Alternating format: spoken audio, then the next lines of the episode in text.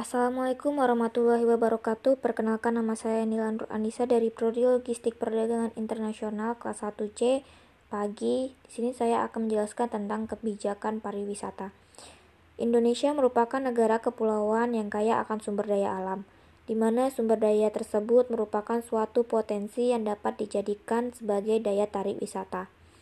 Potensi wisata tersebut dapat berupa pemwisatawan alam taman, sungai, kebun binatang, arboretum, kampus, dan sebagainya yang berada di desa maupun di kota.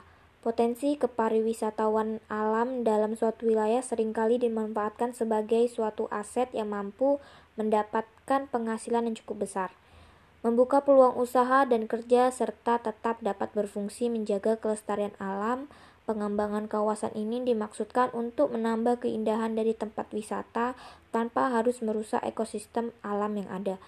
Sebagian besar kota-kota di Indonesia memanfaatkan dan mengembangkan sektor pariwisata alam sebagai daya tarik dan aset bagi pemasukan daerah. Tahun 2019, industri pariwisata diproyeksi menjadi penghasil devisa terbesar di Indonesia dengan capaian target 24 miliar US dollar melampaui sektor migas, batubara, dan minyak kelapa sawit. Pariwisata Indonesia ditargetkan menjadi yang terbaik di kawasan regional bahkan melampaui ASEAN. Pada kondisi inilah kebijakan pariwisata menjadi sangat strategis dan penting dalam pengembangan pariwisata. Keterlibatan semua pihak dibutuhkan karena pariwisata bukan sektor yang berdiri sendiri. Salah satu Stakeholders yang memiliki peran penting adalah pemahaman baik dari pemerintah dalam merencanakan dan mengimplementasikan semua perencanaan pariwisata secara konsisten dan berkelanjutan. Pemerintah tentu akan menaruh perhatian dan memastikan bahwa pembangunan pariwisata tersebut akan mampu memberikan keuntungan sekaligus menekan biaya sosial, ekonomi, dan dampak lingkungan di sisi lain.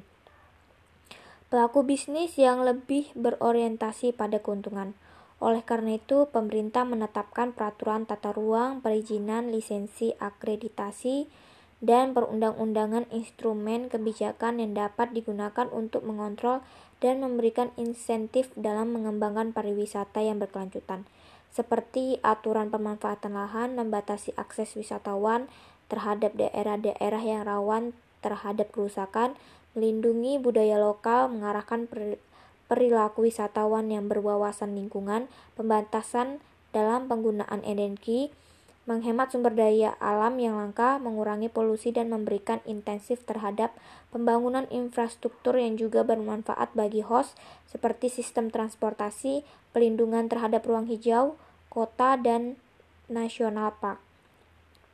Kebijakan pariwisatawan umumnya sebagai, sebagai bagian dari kebijakan ekonomi kebijakan ekonomi yang berhubungan dengan struktur dan pertumbuhan ekonomi yang biasanya diwujudkan dalam perencanaan pariwisata.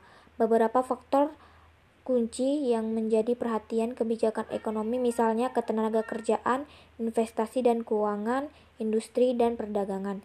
Kebijakan mewujudkan tujuan dan strategi yang telah diadopsi pemerintah sehubung dengan pariwisata, pengembangan ekonomi, pekerjaan, hubungan politik atau kombinasi dari ketiganya, karena keterlibatan sektor publik sangat penting dalam penentuan kebijakan pariwisata. Menyebutkan ruang lingkup kebijakan pariwisata nasional telah menjadi alat promosi untuk menarik kunjungan wisatawan.